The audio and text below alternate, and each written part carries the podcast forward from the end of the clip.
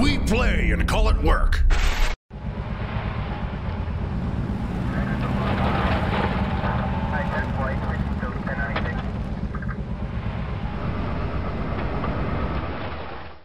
Hey there, Wargamers, Josh here to bring you this week's Sit and Talk, the weekly show where we answer the questions of you viewers and, you know, really get to the root of, I guess, all the things you want to know.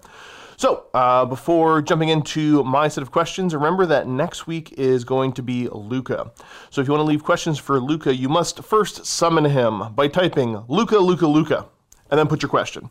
Uh, you can put that question, you put those questions either on the Mini Wargaming website on YouTube or on Facebook. He'll check them all and he'll, I think he usually gets through answering them all pretty, pretty well. So uh, let's just jump right into the questions and see what we've got going on today. Alrighty. Looking at this, we have got, uh, starting off, Mentality. Uh, Josh, did you know that they are going to re release Hero Quest? Are you excited? I think okay. So personally excited, not that much because I never actually played Hero Quest uh, growing up. I vaguely remember seeing the miniatures at one point or another, um, which may have been what kind of kicked off this whole interest in miniature wargaming. I guess maybe, maybe, maybe. Um, but yeah, so like personally excited, no. I think what I'm excited for when it comes to Hero Quest is the idea that it's just another cool, accessible way for people to get into this hobby that we all love. So, yeah, the re release of it, pretty cool. Uh, do I see myself rushing out to pick it up? Probably not. If I had the opportunity to play it with a group of people, would I? Yeah, in a heartbeat. Um, it looks super cool. And, you know, those, those kind of classic fantasy vibes are definitely, uh, it'd be fun. It'd be, excuse me, just a load of fun one way or another. Yeah, I know. Um, I can't remember the fellow's channel. Uh, Bardic Broadcasts, I think, is him. Like the Hero Quest guy on YouTube. Uh, he, he's done a bunch of other awesome, hilarious, entertaining to watch videos. Um, but yeah, so he he does some good talking points on it. So yeah, I, I, I have watched those videos and I am excited for for Hero Quest, but not you know to go rush out and recapture some nostalgia because it, it just doesn't exist for me because I never played it really. Did I have a copy of it as like a kid? I wonder, or like, I just? I can't remember, man. Like I remember the gargoyle. I think it was a gargoyle. Kind of looked like a bloodthirster. Oh, okay. Next up, uh, we got mentality again. Josh, it would be so cool to see some of the old content producers. Is it possible for, say, like a one off to schedule an old friend to come in? Uh, like a match between Quirk and Steve or Dave and Jay. Um, so, yeah, for most of the guys that used to work here, like, I don't really. I'm trying to think of like the people that um, I had worked with or, you know, I know in the past. I, I think I've met pretty much everybody. And yeah, it's cool. Um, you know, and I, I think taking all the COVID considerations into play, um, if they want to come in and play a game, they can just come in and play a game. It's pretty simple. Uh, obviously, I can't, you know, call Quirk up because he, he, I mean, he does real estate now and be like, hey, uh, come play a game. But yeah, I think he's been in once or twice, and uh, yeah. So for anybody, who's, I mean, if those guys are interested, why the heck not? But I'm not gonna, you know, go try to track them down and be like, hey, come in and play. Um, because who knows, you know how busy people are and things like that. But yeah, it's it's always fun to see certain people um, come back and uh, you know get some nostalgia going on. But yeah, I wouldn't mind playing a game against Quirky because uh, him and I have been talking. Like he's recently gotten back into 40k and he's going down the Custodes route. I mean, as far as I know, last time I talked to him, he could have already jumped armies because he you know has a bunch of different stuff that he always used to like to play. But yeah, um, Quirky would probably be the easiest one to get back in because he's still local as far as I know. And then I see Owen every once in a while. Like he showed up to we had a uh, tournament at um, the bunker fairly recently. Um, I don't think he's interested in coming in to play games on the channel, but who knows? If he is, he is. If he isn't, he isn't. Um, yeah, Sorry, I don't really. I, I, I, um, out of all the guys that used to work here, I don't really keep tabs on a whole lot of them. Mentality. You're just going hard into the questions, which is good because it gives me something to talk about. If you didn't, then this would be a very short, short show. Uh, Josh, could you ask Matt to add a button in your profile area if you're a free viewer? To upgrade, make it huge and green. I assume that's probably you know for upgrading to a silver, uh, their silver bronze uh, vault membership. I assume that's what that's in reference to. Matt's actually I don't know how much he's talked about it in his sit and talks or you know any other videos or anything like that, but he's been putting a ton of work in for the past couple weeks on the website and it's one of those things like a lot of the upgrades, like you'll notice some of them, but a lot of the upgrades is the stuff that you won't notice because things are now working the way they should be. So, um, Matt's techno wizardry is far beyond anything I understand, but I know he's been working on the website a lot on the back end just to make the functionality a lot easier for everybody. Um, so that's awesome. I don't know what he's going to have. I think I'm trying to think what we what we currently have for that sort of stuff. But yeah, the upgrade would be fun. But yeah, just anything to kind of you know um, help people get to the vault if they're interested in getting into the vault, getting the extra content. And the other big thing that I mean we've been mentioning in more and more of the videos because uh, we've done it for a little while is that we've got a bunch of companies we're partnered up with, um, so that if you're a Silver Vault member, you can go onto the website, go to the vault area and there's a bunch of uh, discount codes for everybody, which it, it's one of those like if you're buying that sort of stuff, you're going to pay for your vault membership pretty quickly just off of that. Um, but we need to do a better job because I mean, it, there's a lot of really good companies that like I use their stuff all the time in there. Yeah, pretty awesome stuff. But yeah, um, Matt's been doing a ton of website upgrade things. Next up, we got Aramitz07. Hi, Josh. Hello, Aramitz. I don't know if I'm saying, I don't know if I'm anywhere close to saying that right. Uh, since you've been playing Kharadron Overlords for a couple games, how are you liking them? Um, okay, so for the KO, I like them a lot. I think as far as a play style, they're pretty interesting. Like, I like shooty lists, and the fact that my other army that I kind of play right now in AOS is the Ogor Mawtribes, which are super, super well. I mean, like, okay, so I, I found a way to play them pretty shooty too, like, because there's obviously a, a, very obvious way to play them shooty. Um, but I like the combat ogre, so having you know KO play in such a way that they're teleporting all over the place by you know flying high with the boats and tons of guns, less of a focus on close combat. Uh, I'm having a lot of fun with them because they can bounce back and forth between the two different extremes of them. There's still a lot for me to learn when it comes to KO. Um, I really focused heavily on Barak Zilfin because that's the one I've had the most fun with. Um, that'll probably be like my one true love with them and like the way that I prefer to play them. But I want to try some of the other Skyports. And the big thing for AOS is that like I need to play more and I need to read more uh, um, and just understand how other armies work. Because like it's sometimes cool to figure out mechanics like as I'm playing the game and seeing what things do, but then there's other times that it just kind of I'm like, oh, it works that way. Well, this video's not great now. Because, you know, if, if, I had done my due diligence and fully understood how things work, um, you know, I wouldn't, uh, I would have made smarter choices, shall we say. But yeah, the KO overall, liking how they play a lot. Uh, Steve and I did the whole goofy, um, the Skaven warp vortex thing. I can't remember what it's called. The, the the the KO players know what I'm talking about, and people that watch the video know what I'm talking about. The endless spell, the warp storm vortex or whatever it is, and Barak Zilfin pulls it off very well. Uh, in that you know you're probably playing a list with less drops than your opponent, and even if you're not, it doesn't matter that much and the ability to uh, fly high once per game in the hero phase, which then lets you throw your spell in a bottle, and then movement phase you fly high again. You know you get the heck out of dodge, um, and you've dropped this crazy endless spell in their lines.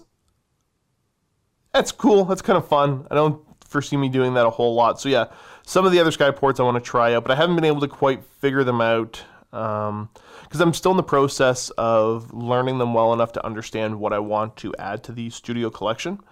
Because uh, the idea is I don't want to, you know, play them a couple times and be like, we're gonna add this, and then you know I play them a couple more times. I'm like, we should have added that. So uh, on my hit list right now for KO to add to the studio collection, I do want to get into. Um, basically, I want to get Thunderers just with the rifles. I think that's preferable, and right now we don't have like and like literally we have none of them. And I think that's the way to go. Um, but we've got them set up for like multiple squads of nothing but the um, special weapons. But I don't want to do that. I want more just regular old right uh, rifles. But yeah, uh, I like them a lot. I think they're cool, and that's the one thing. So I've talked about it a little bit. I like the rules for Age of Sigmar like a lot. I think it's fun. It's goofy fun. Um, but it's also good when you want to be kind of like serious fun. So I, I, I, do like the game, how it plays, um, and the KO, like, or sorry, for all the different factions, like, there's not a whole lot of factions I really love. Like, there's a lot of 40k factions I love the lore of. I cannot get into the lore of um, Age of Sigmar. I'm not a, like, high fantasy, multiple realms kind of fan. So KO being that kind of weird steampunk, I'm like, you know what? I like this. This is close enough. This is good enough. You know, I, I can get into that. So I'm loving them as a faction. It, it's definitely one where if the studio didn't have a collection, I probably would collect them as a personal army. Yeah, I probably, yeah, definitely would. So I would have ogres and KO. But the studio has a great collection of well painted miniatures, so I'm not going to be doing that but I'm going to get the studio to add stuff once I figure out exactly what I want. So I got to play a couple more games. I think Thunderers is kind of the big ad because we have most of everything else. I'm thinking about maybe doing a second um, Ironclad, which seems like it would be insane, but like I want to play that list. So yeah, I like them. That's the long-winded me uh, way of me saying uh, I like them. Uh, we got Bard uh, the art. I don't know how to say that right. This might be one of those ones where it's very obvious how to pronounce it and I can't get it. Um, I'm all for the Tau Death Watch and make Dave play. Okay, I'm mostly kidding about having Dave play. Doing yeah. So um, I assume this is in reference to like some of the campaigns that Matt has done and things like that. And like doing the Death Watch style campaign where you've got like a small group of guys that upgrade throughout and you follow them. I think it's a good format for us. It's one that it's fun for us to produce. Um, it's not super labor intensive, so it's something we can do on the regular. There's cool chances for storytelling. Um, logistically, the, the, the games are relatively easy to schedule filming for. And yeah, so exploring any of the other uh, races in 40k using the Death Watch format, I think is super interesting.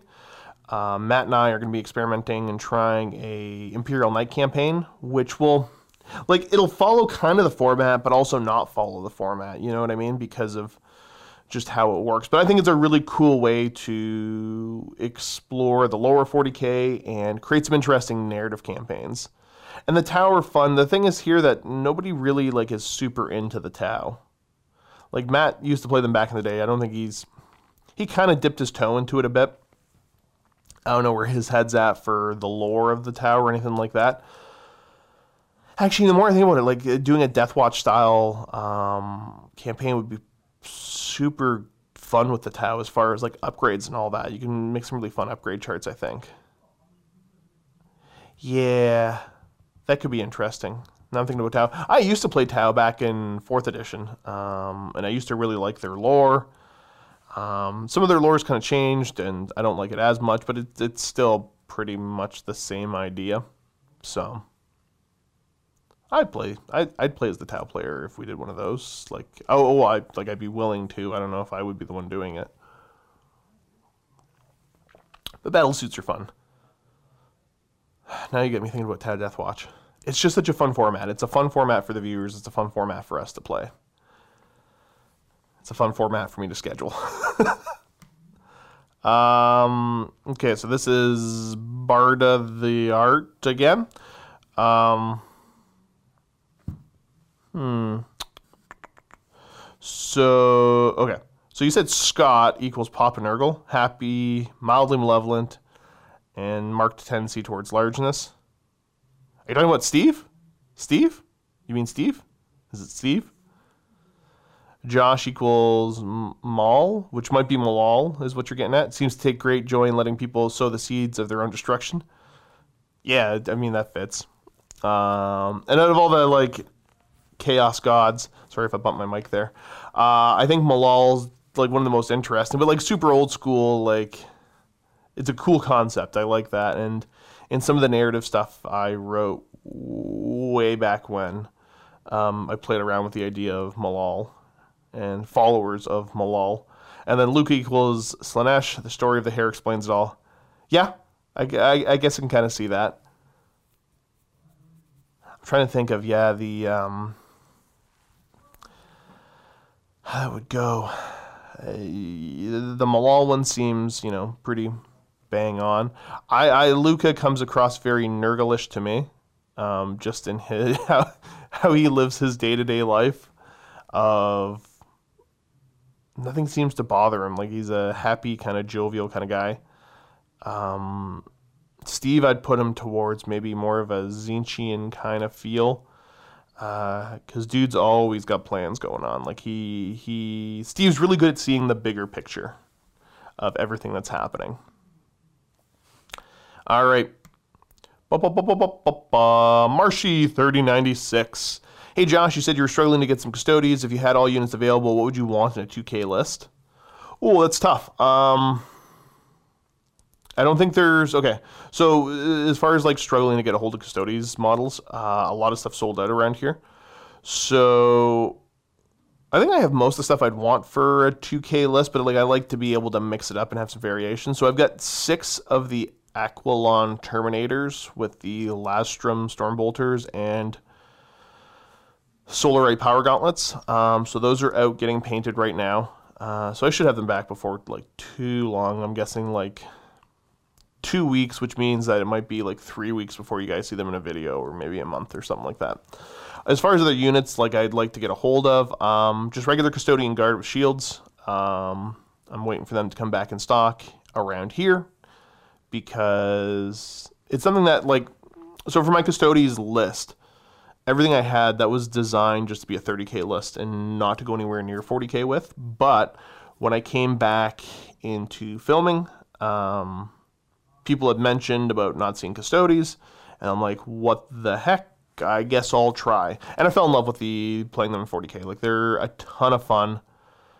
So I'm slowly trying to regain stuff because I wasn't going to do sword and board at all in 30k. I wasn't interested in it, but it makes sense to get them for 40k. Um, I'm not going to go too heavy into it. Like one box of custodians.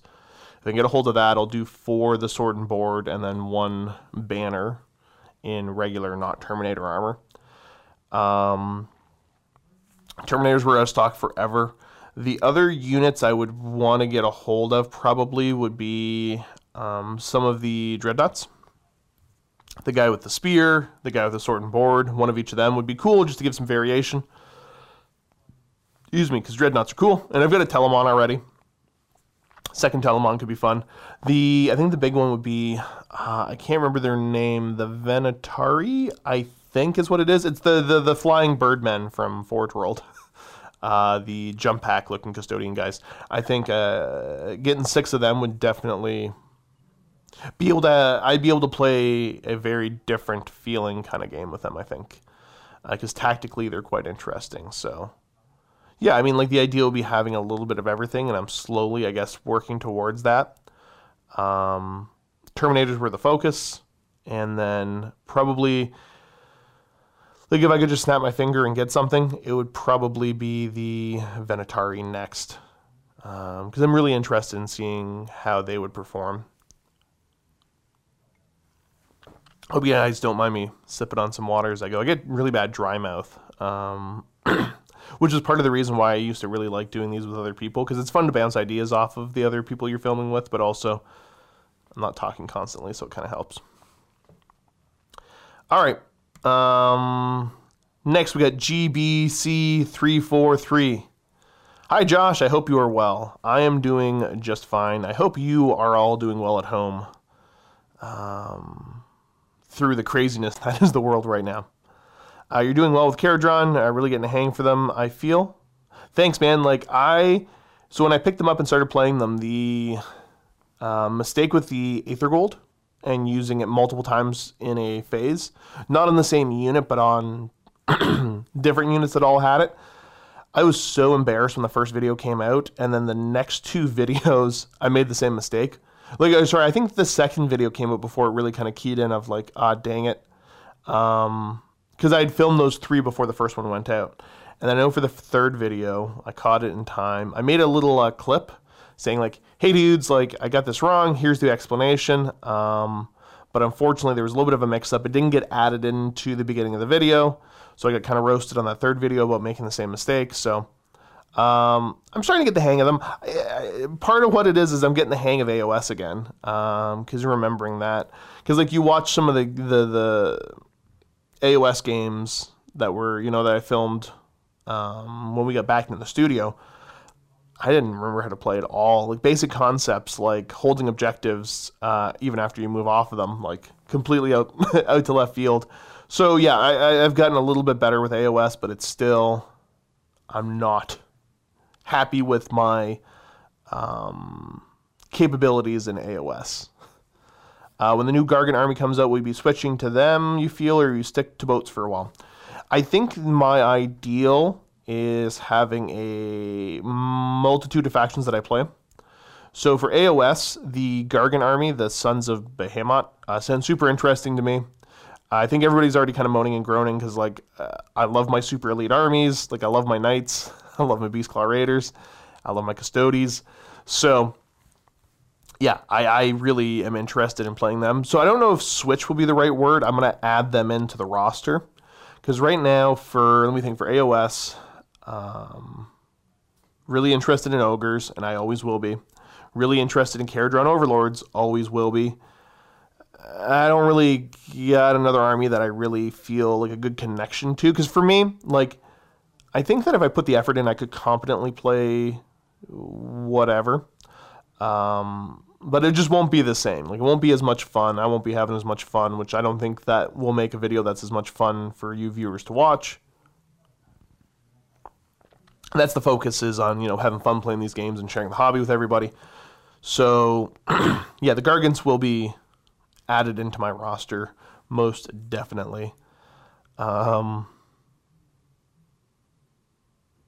I'm trying to think if I would do Gargants like my own army of Gargants, or if I would just, you know, make the studio get them.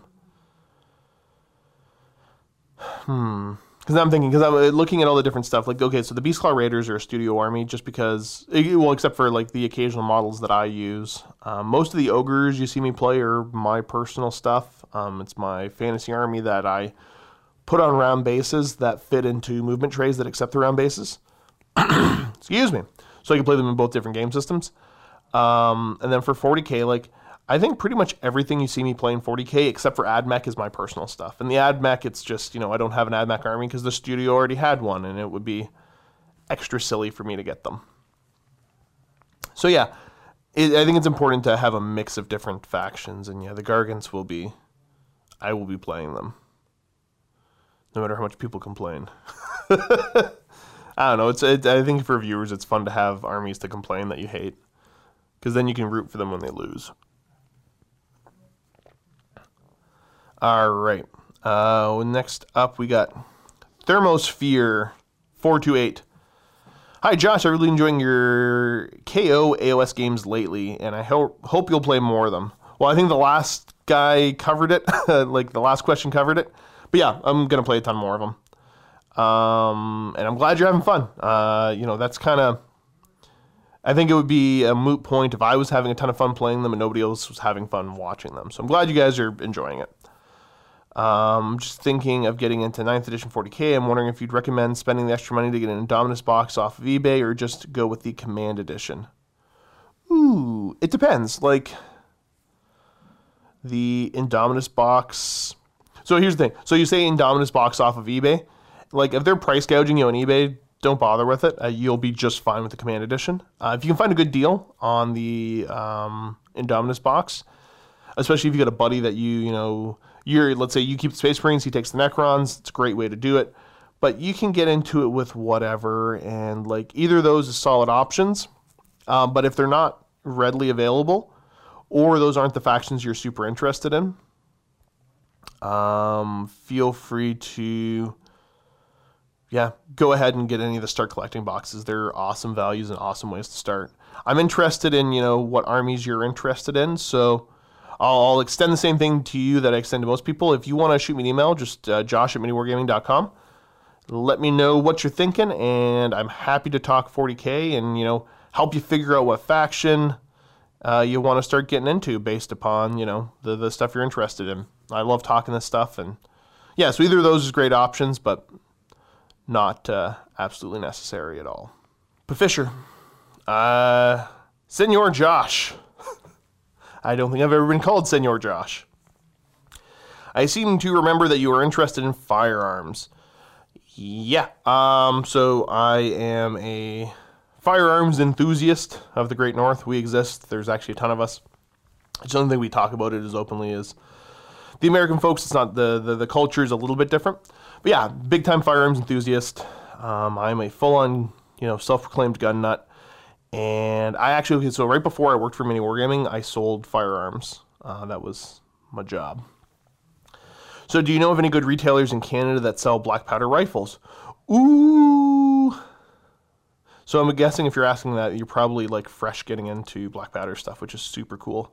Like the black, the the the when I was doing retail, like black powder guys were some of my favorites. Um, just to kind of talk to you about how they enjoy their hobby. So any good retailers in Canada that sell black powder rifles? Well, I mean, like I would have been one at.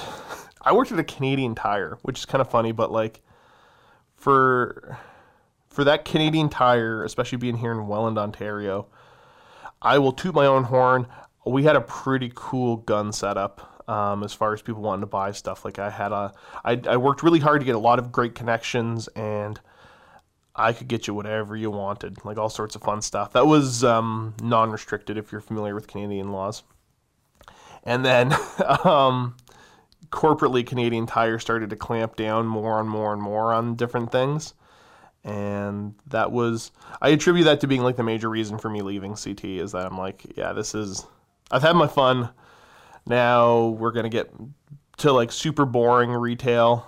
That, I mean, it's still cool, but I like the fun, wacky stuff and just wasn't having as much fun. So as far as black powder rifles, like you can go, like you don't gotta get super fancy if you're going black powder, like or anybody else. Like I don't know where you're local to. Um, so like first and foremost, I always tell people like if you can support your local shops, um, because they're some of the best to deal with, especially when something goes wrong and you need help with something. I actually, uh, I'm wearing my Thompson Center hat, so that um, works out well. Uh, yeah, so I mean, you, you, figure out your local retailer, um, and obviously, you know, go in and talk to them, see if you get a feel for that. You can always go online, go with like a Cabela's or whatever.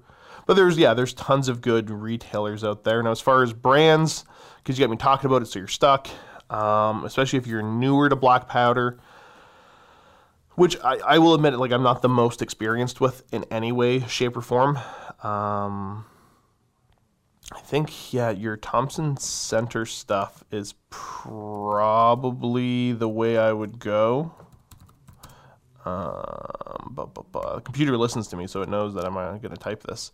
Yeah, so Thompson Center would be a great place to start. Uh, I think one of the other two brands I would look into is I want to say it's CVA. Uh, they do some stuff that's you know pretty beginner friendly. Um, and I think both brands actually sell like the full kits, like starter kits almost, which is super cool. And then the other brand that I would look into is if you don't like the modern feel of those, you can go with ah, the company I believe is called Traditions, and they've got some more old school kind of feeling stuff, as well as like the build your own rifle kits, which is super cool, super fun. I also seem to remember that you may have gotten yourself a small cannon. Anyways, take care out there. Yeah, I, I so I didn't actually get one. I had thought about the concept of. I, okay, so I was looking for something to put on my desk, and I've got the Descapult up there now.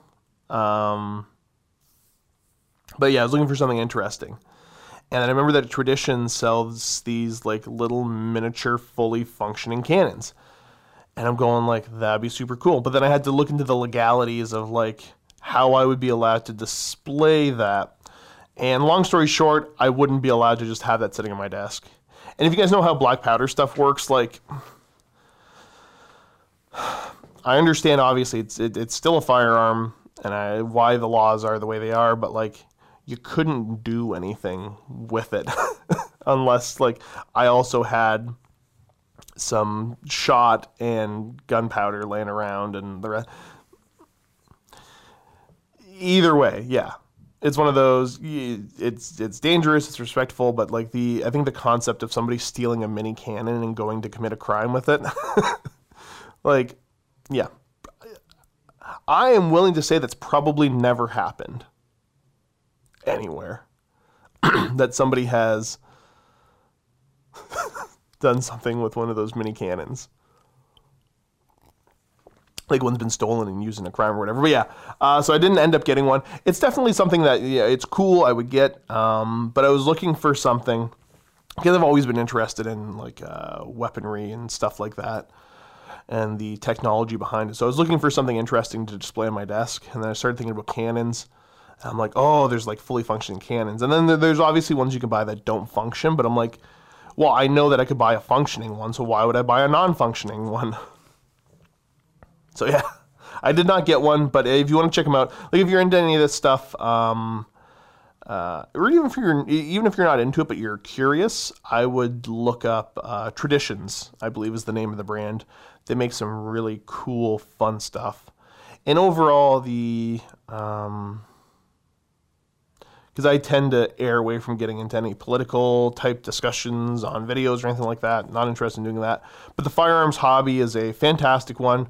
I've met a ton of really cool, interesting, great people in that hobby, and it's just a lot of fun. okay. Dr. Vulcan. Okay, so Dr. Vulcan here uh, did some very tired napkin math. And so Do- Dr. Vulcan's our uh, resident math doctor. Um, this is way over my head, man. Like, this is this is definitely you and Matthew talk. so I'm gonna not try to say it all. Next up, we got Phantom Baz. Boz. Hi, Josh. Do you own shoes? yes. Well, I mean, like flip flops are shoes, right? Um, also, what other Age of Sigmar factions have caught your eye? So uh, for Age of Sigmar factions, the only other one that's caught my eye right now is, like I said, it's Ogres, KO, Sons of Behemat. Um, I don't know why those are the ones I'm interested in. It's just, it is what it is. If you want to try to psychoanalyze that and have a better understanding of it, then that's uh, that's on you, man. And I'm curious on what people's take would be. Uh, I do indeed own other shoes. I think what it is, so before selling firearms for a living, I was a lifeguard for like eight years. And I just got used to wearing flip flops. It's what's comfortable, it's what I like. I like my flippy flops. Um, Croc makes some of the best flip flops out there. If you don't like it, you can fight me. uh, but yeah, I, I do own like actual like shoes and boots and all that. I just don't usually wear them. Like I am um, like Lee used to like to make fun of me that you know I just dress constantly like I'm on vacation. Like I'm usually wearing a button down or a t-shirt, wearing shorts, and then like flip flops because it's what's comfortable. Um, in case you're wondering, I have shoveled snow in my flip flops, um, and I do that at least once a year. But yeah, I, I do own actual shoes. I just refuse to wear them most of the time. Next up, we got Large Michael. Come on, Josh, go on and gloat about how your stupid jerkface Night Lords got. how good your stupid jerkface Night Lords got. Man, we were good before. We didn't need to get any better to beat you, Big Mikey, but uh, not looking good for you, son. Yeah, the uh, the new book came out, and I'm very happy with what they did. There was some some tweaks for, and this is uh, 30k stuff. There's some tweaks to the Night Lords that I think really didn't push them into a point of like, oh, they're amazing, like they're the best now. But it really just seems to fit. I'm pretty darn happy with what they got. Uh, just some minor tweaks. The tweaks to, I think the one that I'm the happiest about is the tweaks to the Night Raptors rules. Because um, now I'm going to dig mine out and start using them again if I ever get to play 30k. But that's a whole different topic. But I don't know, man. Like, um, so Big Mikey's been in before. Uh, he's played Imperial Fists. So if you go back and check out some of my bat reps, uh, if I'm playing against an Imperial Fist guy, it's probably him. Um, always tons of fun. I think so. Right now, I I was gonna say I'm working on, but I'm not working on it. I have sold off pretty much all my Imperial Fist stuff uh, that I had before because I had bought like multiple people's collections out and like none of it matched. And I started to put the effort in to try to get it to match with like rebasing and that sort of stuff, and that was just not going to happen. So I sold it all off, purchased it new, and so I've got an Imperial Fist army sitting at home that when I'm motivated to, I will sit down and start building and then get painted. But yeah, that's. Uh, that, that's not going to happen in the near future. Uh, how did your custodians fare in the bunker tourney? I didn't play in the bunker tourney, so the we like I said, we recently had a uh, tournament here at the bunker. Um, like Max Aggression and Scary from Scarredcast hosted it. Awesome event. I was just on site to kind of see how it all ran, make sure everything went smooth, and support those guys in running their super awesome event in any way I could. Um, so I didn't take part. I don't I don't regret it, but I low key kind of regret it. I, I, probably will just end up playing in the next one. Um, the level of, I guess the, the best way to put it, like the level of competitiveness compared to um, just to focus on having a good time and running a fun event. Like this is the the the, the event was 100% my speed, and I assume that future ones will be too. I'm not a very cutthroat kind of player. Like I'm here to have fun. Like I try to win, but um, I'm not a win at all cost kind of guy, and I tend to not get along with people that are like that. Not saying that you shouldn't play like that, especially in a tournament. It's just not my scene. Keep on being awesome, man. Counting down the hypothetical days until we can chirp in person again. Yeah, dude. Like I'd love to get you back in here. Um, when the store front with Max Aggression's up and running again proper, um, the gaming space will be open again, and yeah, we'll get some games in of whatever you want to play, my man. Probably 30k though. I need more 30k. I need some 30k. I love that game. I talk about it too much. I like. I'm surprised there's not more comments in the Age of Sigmar and uh, 40k videos of just saying like, "Shut up, Josh! Stop talking about the other games you don't currently play." Um, it's usually relevant to the conversation I'm having about the game we're actually playing. But I digress. Brownbeard, dear Josh, since you're the resident AdMech player now, uh, we looking to Raiders and Pteraxii units to add to the studio army. Maybe by adding maneuverability, you can create chaos on the battlefield. Yeah, um, actually, they're out getting painted right now um, by Ben, who's one of the local commission guys. Um, Ben's done a ton of work for us, and for me personally, he did uh, my latest batch of knights. Dude is an absolute monster when it comes to um, painting up some really nice looking stuff. So I've got a 10 man unit of the Pteraxii getting painted. Um, the Sky Stalkers, I think they're called. And then um, also, I should have a five man unit of Sulphur Hounds and a four man unit of the other cavalry, which will eventually be, uh, the, the, the, they'll be bigger units, but we'll get there eventually. So, yeah, that, that stuff is getting added. I'm really looking forward to playing them um, when they come in. I don't think. I think he's coming in today to. I think like Ben's coming in today uh, to pick up some more stuff to work on, but I don't remember him mentioning he was done the last batch, so I got no idea. Hopefully sooner rather than later. Boomer73. Hi, Josh. What is your current Wish model. This is the model 40k AOS Games Workshop Forge World, other etc. That is the top of your model bucket list to get, and why? Um.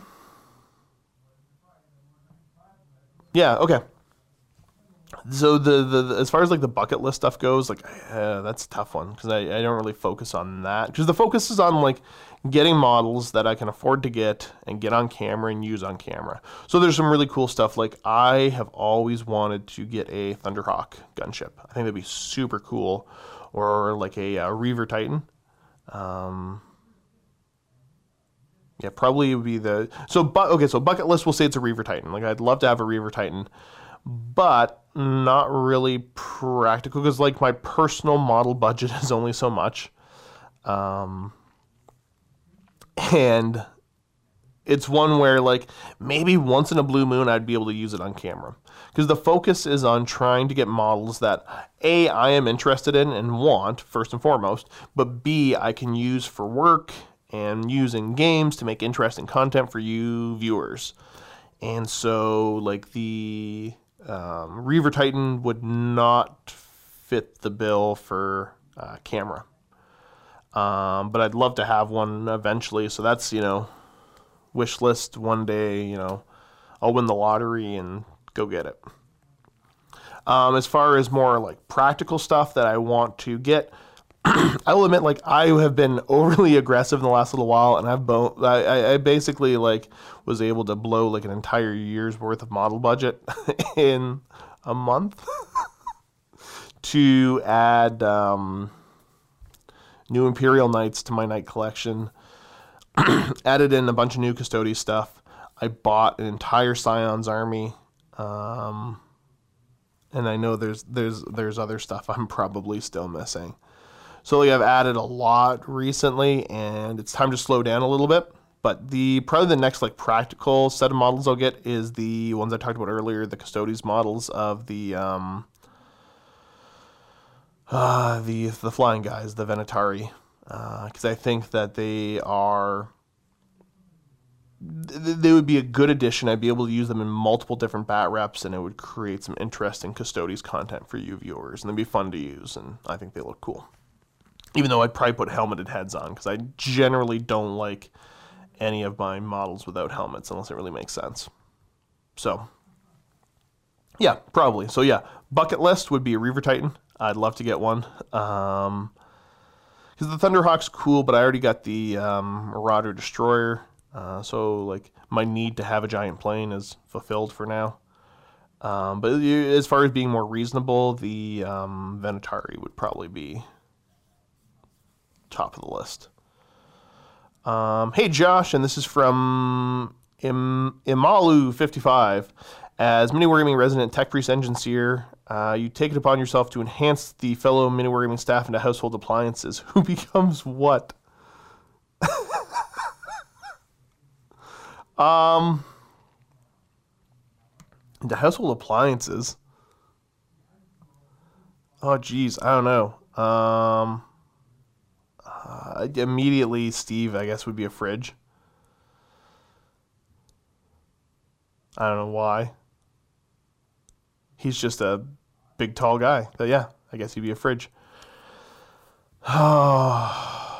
Oh, now I got to think about everybody else. This is oh okay.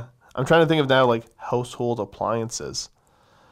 Um, I guess you know Matt could be a vacuum.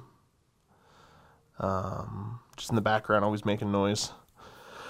uh, that was mean, but uh, Luca, Luca, Luca, Luca, Luca. What would Luca be? Luca would be an alarm clock. I think Luca would make a very effective alarm clock.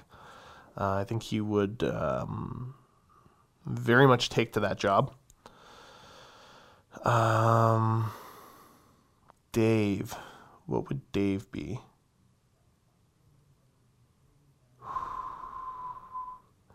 guess Dave could be a radio. Yeah, Dave's got a, a fairly easy to listen to type voice um, when he's trying to do that. So I guess he could be a radio. Um, Cullen. What would. I don't know what Cullen would be.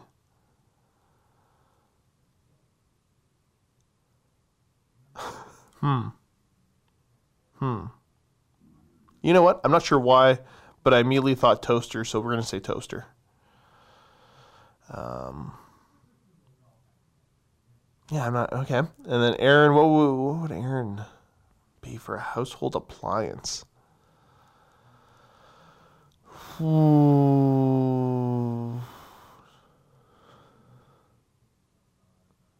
I guess you know what.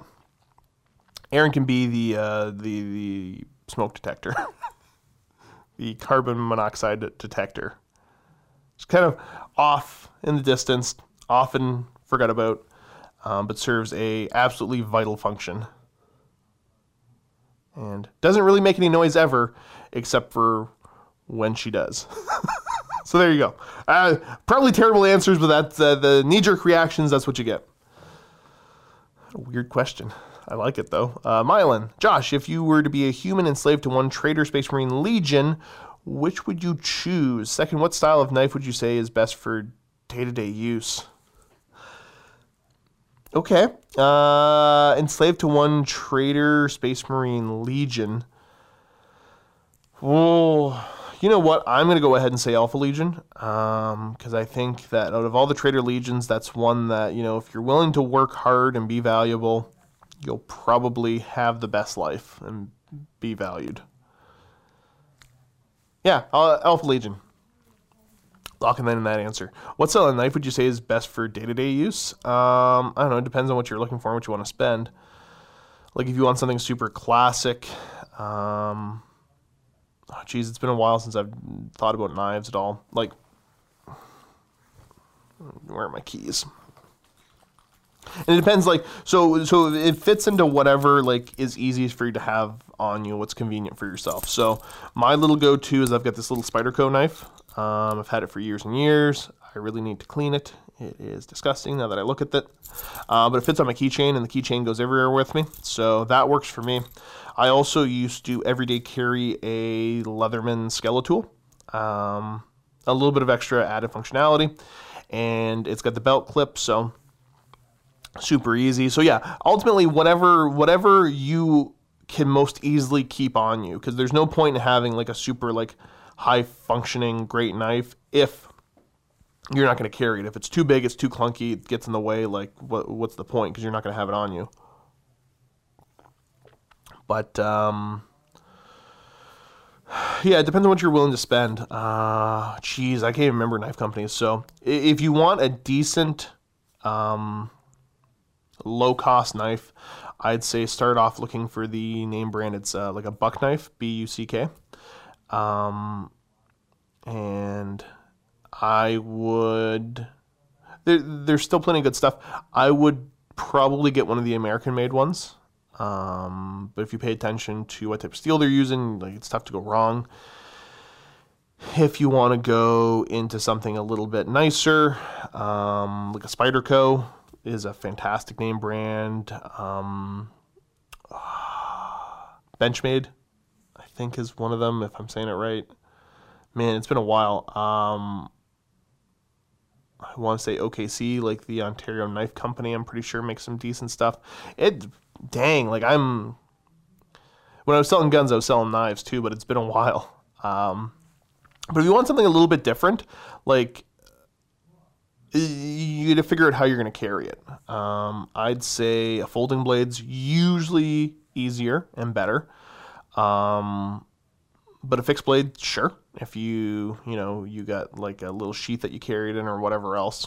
Um, one-handed open. Uh, so again, depending on what kind of work you're doing, like uh, most knives nowadays are easy to get open one-handed, but still some super traditional designs might not be. So like you can get this guy open pretty easily with one hand. It's kind of a pain to close it uh, with one hand. It's doable, but it's small in my hand, so I have a tough time with it. My spider, co- or sorry, my that is my Spyderco. My um, Skeletool, which I don't have on me right now, um, this got a liner lock, so it's a lot easier to open and close one hand.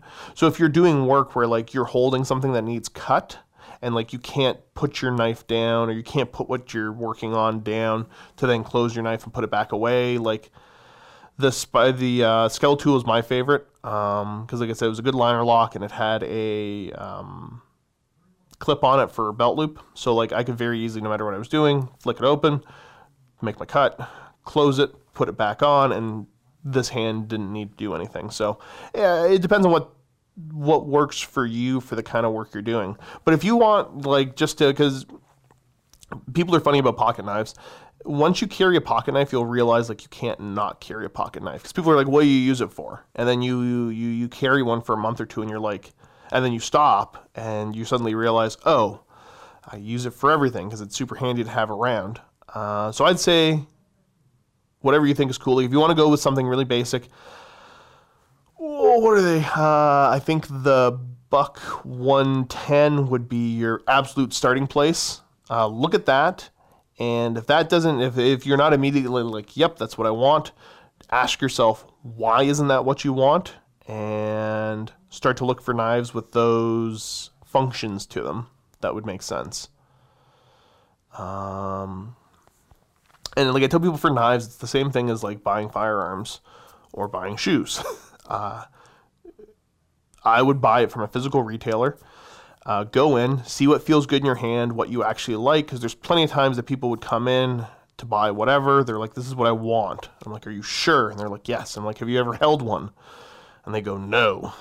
You know, so I hand it to them, and they go, "This doesn't feel like what I wanted it to feel like." So they go with something else. So yeah, until you're an expert on what you want, I highly recommend going something basic, lower cost, um, and something you can physically hold. Like I'm confident enough now. Like I can go online and order knives because um, I know the different styles. I know what I like about brands, what I don't like about brands. Um, but you know, if you're brand new to this, you you wouldn't know that stuff. So yeah, start by looking at a buck 110 and go from there. That's enough rambling about knives. uh, we got um, Flavy that. Flavor the. Yeah, I'm not going to try to say that. Uh, Josh, for the New Scions Army, do you plan on making a crusade list with them? Or are you waiting until you pick up some additional models? Yeah, so like I just got another batch of them in the other day. As far as like a crusade list or something like that, uh, we don't really do crusade stuff. But if we were to do crusade stuff, I would probably use the Scions. Uh, I think it'd be a ton of fun. We got Random Roy. Josh, roll d6 and answer the corresponding question. Uh, uh, I don't have a d6. Um, oh. I found one on the floor. Because we're too lazy to clean up after ourselves here at Mini Wargaming. So luckily, uh, I have access to a die. Two. What is your favorite kind of chair? What that question is that? your favorite kind of chair? Okay, yeah, there's a there's a, a bunch of random ones in here. Okay, my favorite kind of chair. I don't know. Like I often don't find chairs very comfortable. I, I think you know a nice big recliner, lazy boy type chair is probably my favorite. I don't have one, but if I did, I'd probably like it a lot. your favorite kind of chair, whatever one I can sit in. Um. I don't know why that question's got me so shook, but it just does. We got B Mac. Josh, thoughts on the new Warhammer app? You or anyone at the studio use it? Looking to get back to 40k, but don't have an updated codex for my Chaos Space Marines. Um, sort of the Warhammer app, I, I will admit I don't use it a whole lot. I've got it installed on the phone. Um, my I don't know, maybe it, I don't know what experience people have with it. I'm still pretty much a BattleScribe kind of guy. I don't know if I assume you can build less. I haven't tried on it. Uh, but it's I do like looking up the stats of certain things. So like some of the weird Forge World stuff I use, uh, I can look it up on there. So that's super handy. I'm annoyed because if I type, like if I don't type like one letter, two letters when I go to search for the name of it, like if I go boop boop boop, the app just crashes. I don't get it. I don't understand. I don't know if everybody else does that. So I don't know. It's not super revolutionary to me. It's kind of cool. Um, it's probably one of those things I won't pay attention to for a year, but then uh, you know after a year I'll pay attention to it and hopefully it's cool. But yeah, right now, eh, don't care. Josh, I'm new to the vault. Uh, this is Cry uh, Cry Wolf. Josh, I'm new to the vault and curious the structure of the business. Who is the boss? Do you have a more complex structure of, say, you're reporting to him, but another member of the team reporting to another manager? Um, okay, so as far as mini wargaming goes, like, I'm trying to explain it the best way. Everybody here is super competent and knows what they do. So you don't really have too much of a like these people report here. Like there there isn't a need for very strict structure. So the way it goes, I can talk about job response. So I can talk about my job responsibilities and where I fit into the grand scheme of things. Um, so my official title last time I checked was studio manager. Um, so the things that I do. So like I'm back to playing games now because it it, it makes sense for the company and I have the time to do so. but on top of playing games, it is my responsibility to um, oversee and support everybody else and make sure that um, whatever things that pop up that would get in their way. Dave's doing open vault. This is this is a crossover episode now. Hello. Hey, how's it going? Uh, I I mean I feel like it's going well. Is it going well? It, it's going pretty darn All right, well. some inception here. All right, stay tuned for Josh and open vault or sit and talk. Sit and talk. you stay tuned. Mine's gonna go first, man. well, there you go. Well, I guess it's same day. same time, They're gonna time. watch this first. Watch that one first. When you're done watching this, go watch the open vault. Um, so as far as the structure goes, yeah. So I oversee the day-to-day stuff. Like when something goes wrong, it's usually my fault. Sorry, I have to interrupt too. Yeah. Okay. Uh, so this is uh, Luca. Uh, Steve, come on. Yeah. yeah. Hello. How's it going, Josh? Hey. Yeah, it's going well. Thank you. How is your uh, video going? Buddy, it's long. it's long. we have another hour of footage record still. So stay tuned for their eight-hour video. I think it actually might legit be like eight hours. Okay. Um. So yeah, I am the one that writes the. So I'm responsible for making sure, like, I write everybody's schedule. So like, and everybody, everybody, um, I tell them what they're doing every single day. Um, and that's Matt and Dave included because it's my job to make sure that we have content to go out every single day that we put up content and that it is the right content and it's ready on time and then obviously there's there's a number of different things that can come up and get in the way of that. Uh, so it's my job to try to mitigate and work around that as much as possible. Um, uh, so yep so I, I take care of the uh, people's like actual work schedule. I take care of the release schedule. Um, any weird day to day stuff that pops up, I kind of take care of that. Uh, I also everything to do with the building as far as like the fire code, uh, health and safety stuff. I look, I like I take care of all that stuff. Um, anybody that's staying over upstairs and just managing the the hotel side of it, I take care of all of that. Um, making sure like buying the supplies for the studio other than the stuff that's on like regular repeating order so if we need if we need super glue i go get the super glue. Like i take care of all that sort of stuff. Um i'm sure there's other stuff i do. But yeah so basically like literally almost everything the company do gets filtered through me one way or another. Um, and I'm kind of the go-between on that. And the the long and short of it is that it's my job to make sure everything runs smooth, and anything that's not a super regular day-to-day thing that the other uh, folks that work here um, would take care of. It's my job to make sure that that goes smoothly and works and fits into what we're doing. So yeah, I don't know. I feel like I I feel like I did a worse job. Like I feel like it's more confusing how stuff works now after me explaining that. But maybe some people got it. Maybe some people didn't. uh, but yeah, so the structure is so you got Matt and Dave as the owners.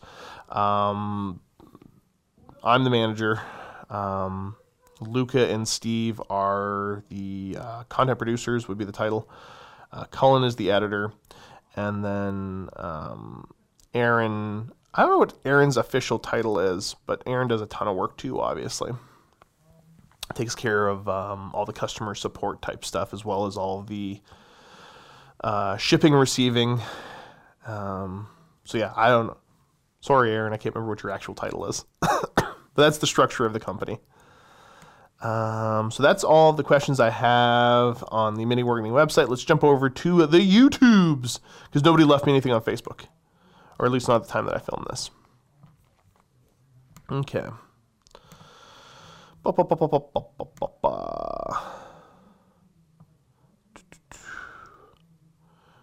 Columba Tiberius Dorchester. Uh, mini wargaming has my blessing to use the stonecast artist idea. I don't know what that is, but it sounds cool. Why am I out of the loop? Uh, good, clean, dumb. Can you guys do a sit and talk as a two person panel? I would love to hear if you guys agree or disagree about the questions topics. You guys have good banter and might take the grind out of the solo format. Also, what about a live format? I don't know if you're trolling me. Okay, so I almost exclusively used to do my sit and talks with another person. Uh, it's the it's my preferred method to do it because um, I don't know. I just have more fun with it. Uh, if, so, I'm assuming you've never watched any of those, or maybe you have, and you're alluding to the fact that you prefer it to be that way. Um, I would love to take people's uh, you know input on that. I am under the impression that I probably am in the minority of people uh, that film sit and talks that would want to do them that way. But yeah, that's my preferred way. I, I find it more fun, a little bit more interactive. Um, so who knows? Maybe, maybe, maybe I'll force uh, DJ Misfire to do sit and talks with me. I don't know if he's interested, and I'll have to bring it up to him. Even if he's not interested, we could peer pressure him into it, and he'd still have fun. I know what I know it's better for him than he does. We used to do them live. Funny enough, like um, some people loved them live, some people hated them. Uh, there was a lot of people that wanted us to go back to this format because they felt like we didn't answer questions. But like when I was doing live sit and talks, the majority of stuff I talked about was viewer submitted questions. It's just, you know, I happened to be live doing it. and there was other people that were able to ask questions based upon the stuff I was saying. So, yeah. It's great ideas. depends. Probably won't do a live format thing again in, uh, you know, in the near, near future, but I wouldn't mind experimenting around with some live content when we have the ability to do so. But things are crazy for filming right now. Um, and then as far as the multiple person panel, I always thought that was the most fun. I love doing them that way. But uh, that, that seems to be going against the grain. JP4WT, listening to the Syntactile painting. For, for, for one second, I walked out, changed the water, and utterly confused when I came back to. I don't know why Matt talks about chicken so much. Matt loves talking about chicken prices. I don't get it, man. I, I think I, I can't remember the last time I saw him eat chicken. Uh, Matthew Wasserman, question for Josh next week, which is now. Uh, as the resident guard expert, expert. What Forge World unit do you think needs a change when the new book is released, and why? Ooh, okay, so. Huh. Huh. Well, like, I don't know if there's any that I'm like really want to see change. Okay, so here's what I want to see, and this is this is so this is not like specific to Forge World, um, but it's specific to something I really want to see them change.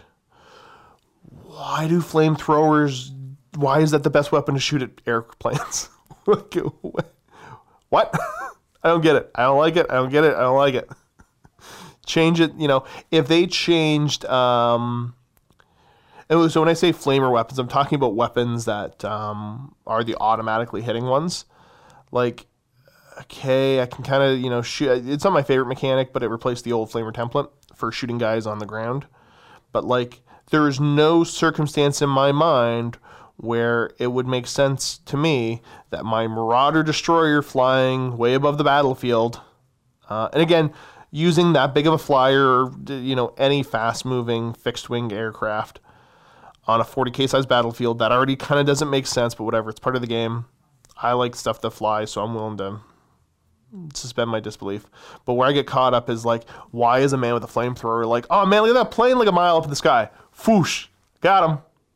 Like, uh, no, stop it. get rid of that. Um, so I, w- I would love to see them change the mechanic for those auto hitting weapons to not work against uh, aircraft. Anything with the aircraft uh, battlefield keyword, whatever it is now.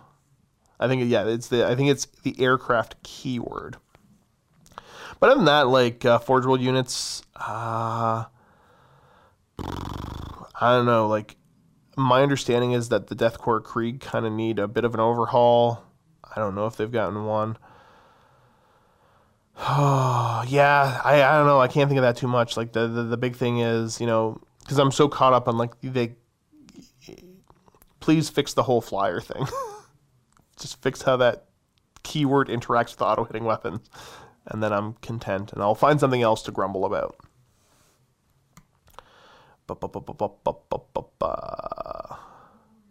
We got Brad Diamond.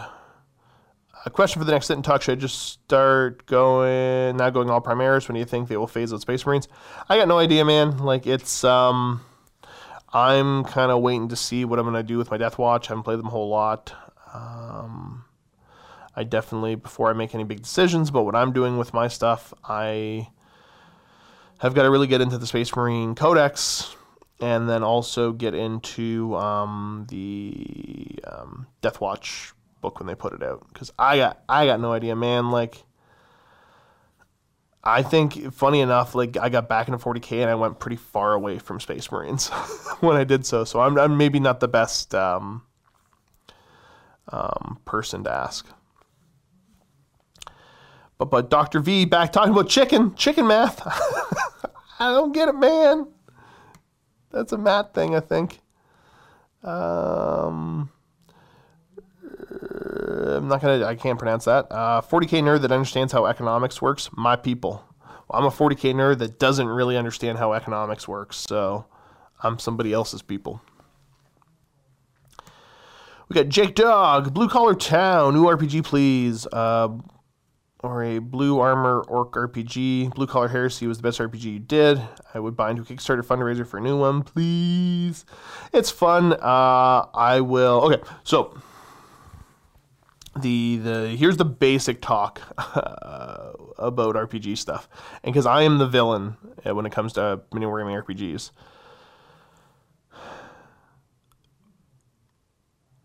First and foremost, we're running a business. So, I mean, financially, the decisions we do have to make sense. Every once in a while, it's fun to do some fun, goofy stuff that maybe financially isn't the best idea, but it's nice for us and the viewers. Um, but ultimately, we got to, you know, do what makes sense for the company overall. The RPG stuff, it's a smaller fan base for us, and the amount of manpower hours and scheduling and disruption that it causes compared to the amount of viewers, it just doesn't translate well. So, as much as I find it fun to do the um, uh, the RPG stuff, I'm usually the villain that tells everybody no. you know. And like I, I, I don't have like the, the the final say on this kind of stuff obviously, but I'm always the one arguing like this is why we shouldn't be doing it. And ultimately I think my my arguments are usually strong enough that we don't. So I'm the one to blame for it. Um, I would love to find a way to have it make more sense from a company standpoint to do it. From a you know, just fun for the viewers and fun for us standpoint, sure, it's fantastic. But from the company standpoint of, you know, staying in business, not the best. I just spilled my water. Um, but yeah, I wouldn't, yeah. I'm the villain. Again, this is Jake Dog again. This is the last comment. Hi, Josh Josh. What do you hope to see in the new Chaos Space Marine Codex? Any new rules for Night Lords? Um, yeah, I mean, like anything fun, flavorful for them. Uh, I would like to see. I would like to see a tweak to how they interact with the um, kind of morale mechanic going on in 40k right now. Because I think before it was a weak ability, but you could still do some cool, fun stuff with it. But now the way that um, if you fail morale, it works. It doesn't make that much sense for him anymore. So I'd like to see a retweak of that. And then I think Night Lords are just cool overall. Uh, or really see a supplement codex for them. I think that'd be super cool to see a supplement codex for them. Um, I don't think it's necessary, but something along the lines of you know, uh, you've got your your big factions that are to have their own book. Death Guard are have their own book. Um, um, Thousand Sons have their own book. I think that World Eaters should have their own, as well as the Emperor's Children. And then, like, the rest of the traitors, I'm fine with them all being squished into a book. But, you know, I think it'd be cool if they got the treatment that there was, you know, one or two named characters. There's maybe one or two unique units to them. I think that would be enough to make them super cool, super fun, lore appropriate, and whatever. Um, yeah, supplement codex for them. Um, yeah, you go either way there. Also, I think you should get a puppy. Oof, man, right in the feels. Um, well, you know, I'm, I'm, I'm going to make the ill-informed decision to maybe talk about personal stuff right now. So, if you don't want to hear me talk about personal stuff, uh, go ahead, check out the Open Vault, and make sure you leave your comments for Luca in this uh, video. Uh, summon him with putting Luca, Luca, Luca. Um, so as far as getting a puppy, so dang man. Okay, I recently, like very recently, just had to put my dog down. Um, had her for 12 and a half years. So my English Mastiff, uh, Matilda, finally, you know, reached the end of her rope. It was it was her time to get put down. Um, anybody familiar with that breed? They don't usually last 12 and a half years. So, yeah, this is the kind of um, first time I've not had a dog in quite some time. I'm I recently just turned 33, and like so when I bought my house, I was like 21 or whatever. Um, so I had her then. So yeah, the whole like coming home to an empty house thing, I still haven't gotten used to. And my wife and I have kind of talked about if we're going to go down the puppy road again or not, because uh, logistics, you know, with our work schedules, I don't think it'd be super conducive to a puppy, but maybe if it was the right kind of puppy. Um, we're, we're, looking at maybe um, uh, doing like a rescue or something like that. But yeah, I don't know. There's also the whole, you know, life is a little less complicated without having somebody around um, like a pet around like that. I, I, I keep a number of different pets, but it's all mostly fish and reptiles. So, you know, if I'm if I got to stay late at work, eh, it's not a big deal. They don't suffer in any way for that. Um, but yeah, so like I'm thinking about it. I'm guessing maybe somebody said something in a previous video. Uh, I thought I had been good in not mentioning it. Um, but maybe it wasn't. I don't know. So I think you can tell like the videos that went out fairly recently. Um, like I was a mess. Like I was still into film, so we had content to go out, but like I was on autopilot, man. Like, so I think I've gotten back into the, the the swing of things fairly well, but um, maybe not as well as I think I have. So I don't know. Um, puppy's a lot of work, but I mean, like a rescue would be a lot of work too. But uh, it's it's work that I see myself probably wanting to do in the near future. But yeah, um, that's all I really. I think that's all I'm capable of talking about with that without turning into a big old mess on camera, which nobody wants to see. Um, so thinking about it, I'll, I'll, probably just get Cullen to cut that part out because nah, nobody wants to hear somebody get all depressed about personal stuff um, and bummed out about it. So, thank you everybody that left questions. It is your guys. Um, well, it's your guys' support that keep us going here, and especially everybody that takes the time to ask questions. Thanks so much to everybody that left me questions and gave me some stuff to talk about so I could give you folks some additional kind of uh, content to check out. I think a lot of you listen to it while you're painting, but while you're hobbying, doing whatever else, or just listening to. Um, so hopefully you folks enjoyed. Remember that next week is going to be Luca, so you must summon him in the comment section and put Luca, Luca, Luca, and then ask your question. Um, and other than that, Vault members, go ahead, check out the link below, and you can watch the Open Vault, where Dave is apparently wandering around, and you can kind of see what's going on behind the scenes here at Mini Wargaming. Thanks so much for tuning in. Keep being awesome, and as always, happy wargaming.